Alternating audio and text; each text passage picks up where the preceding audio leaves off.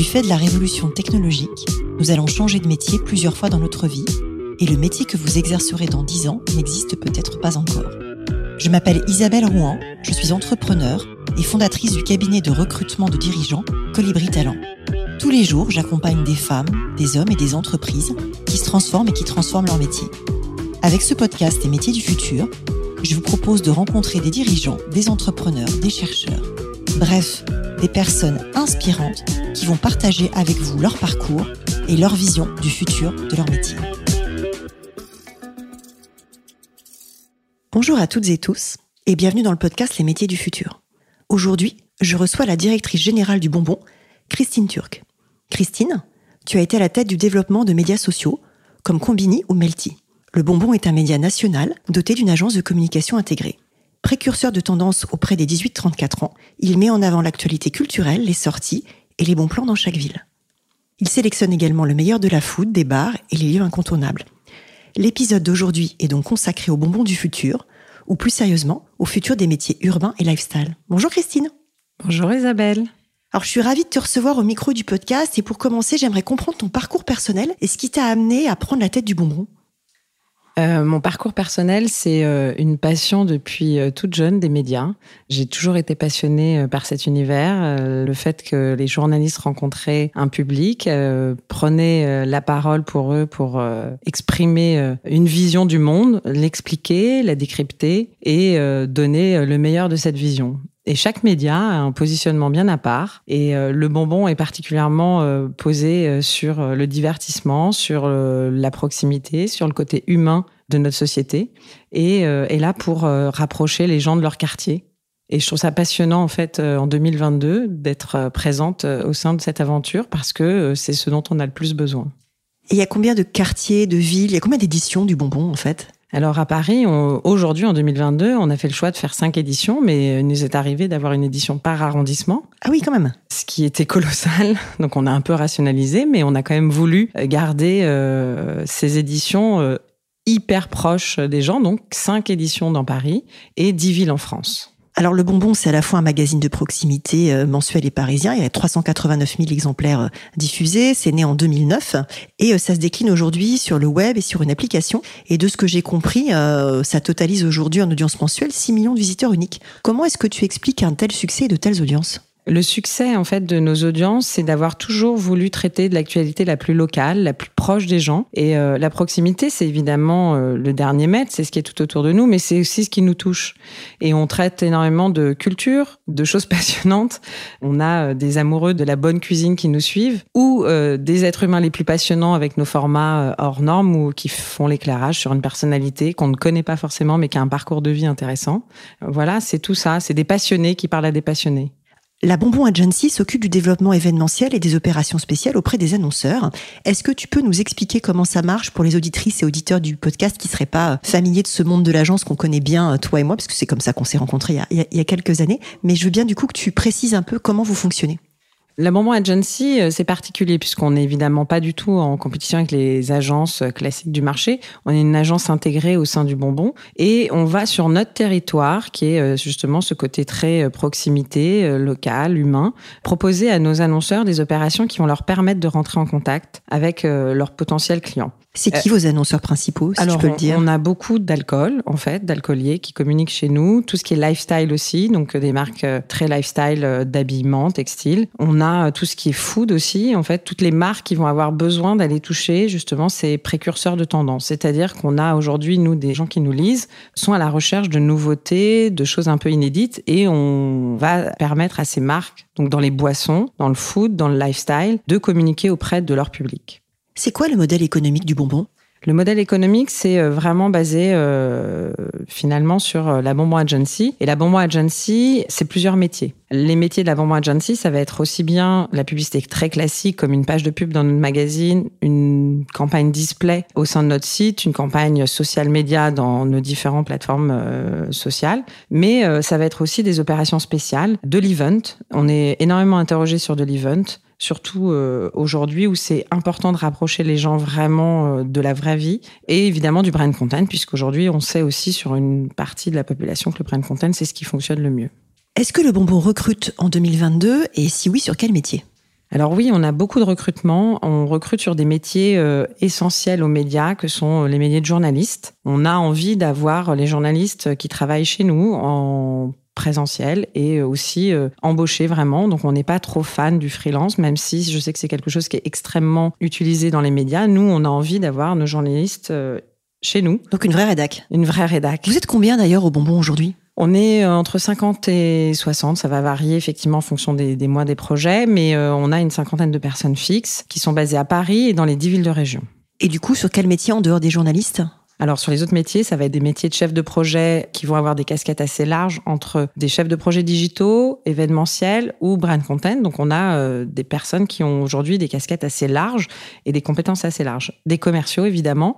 C'est un métier qui est en ce moment euh, assez complexe à recruter. Je pense que derrière le, le métier de commercial, je pense qu'il y a plein de choses euh, à mettre et qui est passionnant, mais c'est un métier sur lequel on a un peu de pénurie en 2022. Des métiers aussi sur la vidéo.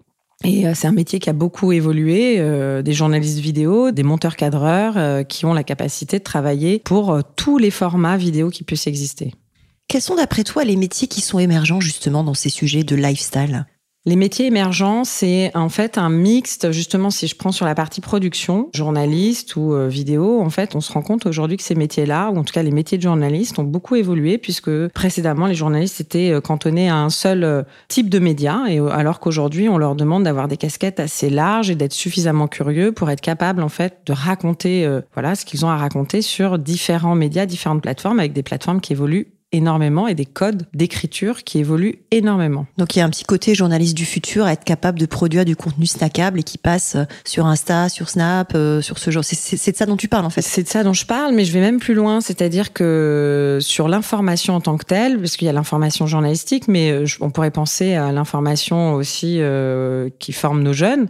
Aujourd'hui, on a fait évoluer nos cerveaux justement avec tout ce qu'on consomme, et je pense en fait à mes enfants qui aujourd'hui parfois ont des manuels scolaires d'un autre temps qui sont pas du tout euh, simples à digérer. Et l'information, c'est pareil. C'est-à-dire que moi, j'ai commencé en presse papier à Libération, mais je fais le même métier aujourd'hui, mais mon métier, il a changé déjà 20 fois. Et l'information, donc, la manière dont on la consomme, elle a été remâchée, repensée. Et en fait, aujourd'hui, par exemple, une infographie, parfois, va être beaucoup plus forte qu'un article de plus de 3000 signes, en fait. Et beaucoup plus simple, beaucoup plus direct. Précédemment, on comparait beaucoup l'écrit aux images, où on, disait euh, une image peut raconter beaucoup plus de choses qu'un article. Une image vaut mille mots. Exactement. Et je pense que un TikTok peut valoir 3000 euh, mots. Alors, quelle est ta position par rapport au télétravail et au travail hybride? Alors, j'ai une position qui est un peu particulière, mais, mais quelque part qui, euh, je pense, pourrait plaire à plein de gens. C'est-à-dire que, évidemment, en 2022, on est dans une société qui a euh, déjà qui vient de subir euh, deux ans de Covid, qui a dû s'adapter sans cesse ces deux dernières années. Et quelque chose qui a émergé, qui est le télétravail. Mais le télétravail un peu à outrance. Et en fait, ce dont on ne se rend pas compte, c'est ce que ça nous a évidemment, ça on se rend bien compte ce que ça nous a donné, mais ce que ça nous a enlevé dans le cadre du travail, le confort du travail. Moi, j'adore euh, travailler. Alors, je sais que c'est pas le cas de tout le monde, euh, mais euh, j'aime les échanges, j'aime pouvoir travailler en équipe, et euh, dans les métiers dans lesquels j'évolue, c'est un métier de média, on a besoin de cet échange. Tu veux dire que tu as besoin d'une conf de rédac avec une rédac qui se voit? Qui se voit, qui se touche. J'ai besoin aussi de personnes dans l'équipe qui sont capables, autour d'un café, euh, d'imaginer euh, le format qui va cartonner dans les six prochains mois. Parce que la créativité, elle est difficile à opérer seule chez soi, quand on a une machine à laver à faire, des enfants à aller chercher, ou tout simplement seul chez soi. Donc moi, je suis plutôt partisane de pas trop de télétravail, voire pas du tout parce que quand quelque chose est agréable, on a envie d'en avoir beaucoup. Donc c'est euh, ma position, mais euh, je comprends aussi que lorsqu'on a une heure de trajet pour aller à son lieu de travail, c'est le côté gain-perte euh, est pas forcément évident. Mais si on revient sur les fondamentaux de euh, pourquoi on va travailler, qu'est-ce que l'entreprise nous apporte et qu'est-ce que nous on apporte à une entreprise et comment ça marche en fait. L'état d'esprit d'une entreprise, ça se crée parce que les gens échangent des choses ensemble, se partagent des choses. On a la culture d'entreprise, c'est des mots qu'on a un peu oubliés avec le télétravail, mais qui sont essentiels en fait pour être heureux au travail épanoui et imaginer les métiers de demain ou imaginer euh, notre travail de demain et le faire évoluer. C'est pas seul dans sa chambre, je pense que c'est beaucoup plus compliqué. Même si parfois on peut paraître plus productif, en fait, on va perdre tout un pan de notre travail qui est pas forcément nommé et qui est essentiel quand on est au contact des autres. Alors le bonbon a un maillage territorial très fort. Comment est-ce que vous choisissez euh, les fameuses dix villes où vous vous développez?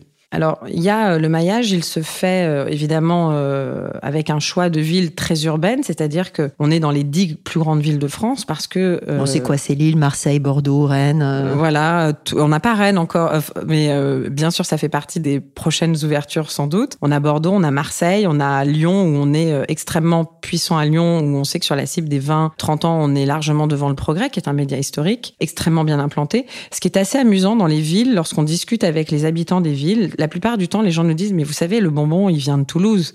Alors, ce qui est assez amusant, c'est qu'on est né dans le 9e arrondissement à Paris. Alors, on dit non, en fait, c'est parisien, mais on est ravis de ça, de voir que vous l'êtes approprié à ce point. Et c'est pareil dans toutes les villes, en fait. Les gens ont ce sentiment d'appartenance avec le bonbon parce qu'on a cette capacité à vraiment être ancré dans leur quotidien. Donc, euh, bah, évidemment, ils nous ont adoptés comme on les a adoptés. Et tu as une rédaction dans chaque ville dans ce cas-là Et on a une rédaction dans chaque ville. C'est essentiel pour pouvoir euh, connaître, comprendre comment la ville euh, évolue. Et elles ont toutes des couleurs différentes, les villes dans lesquelles on est. Bien sûr que la France est un grand pays, mais même par quartier, si je parlais de Paris, euh, le 9e arrondissement, c'est légèrement différent du 18, c'est assez proche quand même, mais tellement différent du 15e ou tellement différent du centre. Chaque quartier a son âme et les villes, c'est pareil. On a des âmes très euh, différentes dans chacune des villes et donc on choisit les villes déjà par rapport à cet état d'esprit un peu épicurien qu'ont nos lecteurs avec euh, justement une ville qui va être assez active euh, en culture, en sortie, en resto, en lieu d'échange. Et donc on les choisit comme ça et avec des habitants qui ont aussi envie de partager cet état d'esprit de culture française de profiter de la vie et des bonnes choses. C'est quoi pour toi un média innovant? Un média innovant, c'est un média qui va se reposer des questions tous les matins sur euh, est-ce que c'est juste euh, ce que l'on produit, est-ce que les gens qui consomment euh, notre média, en tout cas les gens qui nous lisent, c'est de ça dont ils ont envie, qui s'intéressent à leur lecteur. En fait, un média innovant, c'est un média qui est tourné vers son lecteur et qui est pas là pour lui donner des leçons, mais qui est plutôt là pour l'accompagner. Alors le bonbon est précurseur en termes de tendance. Comment est-ce qu'elle s'y prend ta rédaction pour détecter ce qui va marcher?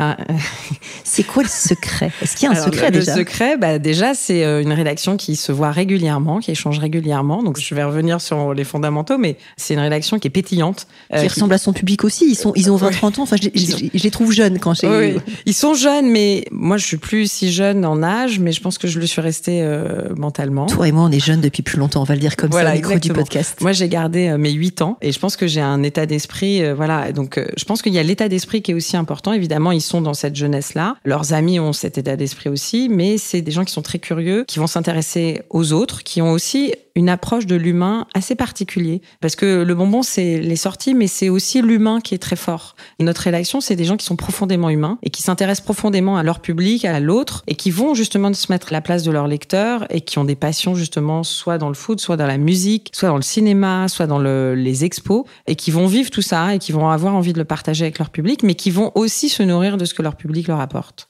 Comment tu les recrutes? Tu vas les chercher où? Alors, euh, on va les chercher. On a euh, mis en place toutes les plateformes digitales les plus innovantes. Donc du Welcome to the Jungle. Voilà, exactement, tout à fait, des Indeed, etc. Sur nos propres LinkedIn aussi individuels, puisque finalement parfois c'est dans nos amis euh, qu'on a le copain du copain qui va finalement venir travailler chez nous. Il y a ça, mais après en termes de profil, bah en fait on va chercher une personnalité avant de chercher un talent, parce que on est aussi persuadé que déjà l'alchimie en équipe est plus importante qu'un talent. On est aussi persuadé que finalement euh, l'état d'esprit est plus important qu'un savoir-faire parce que le savoir-faire ça s'apprend. L'état d'esprit c'est plus compliqué. On n'est pas là pour changer les gens, ils sont ce qu'ils sont et c'est très bien. Enfin je veux dire il y en a pour tout le monde. Mais par contre on peut euh, bah, leur apprendre plein de choses. Donc euh, c'est plutôt un état d'esprit de quelqu'un qui va ressembler à notre public, qui aime sortir, qui est curieux, qui aime la culture, la food, le bien manger, etc. Alors le podcast s'appelle Les métiers du futur. Qu'est-ce que tu vois aujourd'hui comme changement pour les métiers liés à la technologie? On a parlé des infographies pour le journaliste, par exemple, mais est-ce que tu en vois d'autres sur euh, Qu'est-ce que la techno, selon toi, la techno dans les médias? Ouais, dans les métiers, oui. Enfin, effectivement, on est en train de parler des métiers des médias, donc. Euh, la techno, elle va être intéressante parce qu'elle va te permettre d'aller plus vite euh, sur des choses qui étaient. je, je suis pas sûre que la tech elle va permettre à un endroit d'aller beaucoup plus vite et parfois elle va nous faire perdre en fait sur les métiers de journaliste en tout cas cette connexion avec le public. Donc en fait, il faut vraiment en tout cas aujourd'hui ce qui existe hein, sur le marché, je parle de ce que je connais, elle est très intéressante parce qu'elle permet d'aller plus vite, mais parfois elle peut masquer vraiment l'essentiel. Ces petites choses qui ne passent que par un regard, qui ne passe que par un toucher, qui ne passe que parce que, en fait, on voit vraiment quelque chose. Parce que tu es sur le terrain, parce que tu es dans le resto, parce que tu es dans le lieu, quoi. Es, euh, par exemple, il y a quelque chose que l'on fait régulièrement, euh, pas forcément tous les mois, mais euh, toutes les personnes du bonbon vont distribuer le bonbon dans les différents magasins, donc va être au contact des gens qui nous distribuent, et en même temps prendre le pouls de ça. Et ça, c'est extrêmement compliqué à avoir en tech, en fait. C'est vraiment, aujourd'hui, évidemment, l'intelligence artificielle va très loin. On envie de dire, j'ai envie de vivre pour voir euh, jusqu'où on ira. Mais malgré tout, ça n'a pas été remplacé, cette partie-là. Peut-être que ça le sera. Peut-être pas. Peut-être que grâce au métaverse, on arrivera à avoir euh, la même chose euh, au plus proche de ce qu'on vit quand on est vraiment deux humains en face. Mais on a besoin de ce contact pour savoir que ce lieu est beaucoup plus cool qu'un autre et que c'est celui-là qu'on a envie de mettre en avant, pas un autre. Quel conseil tu donnerais à une jeune ou à un jeune pour préparer son arrivée sur le marché du travail? Hum, Je vais encore parler d'état d'esprit. c'est très bien. Il faut être authentique. En fait, il faut pas mentir. Euh, il faut se présenter comme on est pour plusieurs raisons. Un, parce que bah, déjà, euh, si les gens nous aiment comme on est, nous embauchent comme on est, bah il y a des chances qu'on s'épanouisse et qu'on fasse un bon job. Donc moi, ce que je recommanderais, c'est vraiment d'être le plus authentique possible, d'admettre que justement, quand on est jeune, on n'a pas encore toutes les compétences, mais qu'on a euh, très envie d'apprendre, très envie de faire, que si on se présente, j'imagine, à un entretien, c'est que cette entreprise nous plaît et de le dire. Donc euh, moi, j'ai envie de dire aux jeunes, euh, parlez, dites-nous pourquoi vous êtes là, et surtout soyez les plus authentiques possibles, parce que si on vous prend, on vous prendra pour ce que vous êtes. Et quel conseil tu donnerais à quelqu'un qui essaye de se reconvertir? Bah pareil. Euh, si on veut se reconvertir, ça veut dire qu'à un moment donné, peut-être qu'on s'est un peu perdu ou qu'on a changé et que finalement, euh, ce qui nous plaisait avant nous plaît plus, ou au contraire qu'on n'a jamais euh, réussi à être authentique et que c'est peut-être le bon moment de l'être. Et donc moi, ce que je conseillerais aux gens qui ont envie de se reconvertir, c'est de se plonger au plus profond d'eux-mêmes pour essayer de comprendre ce qui leur plaît, ce qu'ils ont vraiment envie de faire et d'y aller. En fait, on n'est jamais meilleur quand on aime ce qu'on fait. Alors j'aime bien terminer par des questions un peu plus personnelles et la première que je voulais te poser c'est comment tu concilies vie pro, vie perso? Alors déjà, j'aime bien vivre tout à 110, 120%.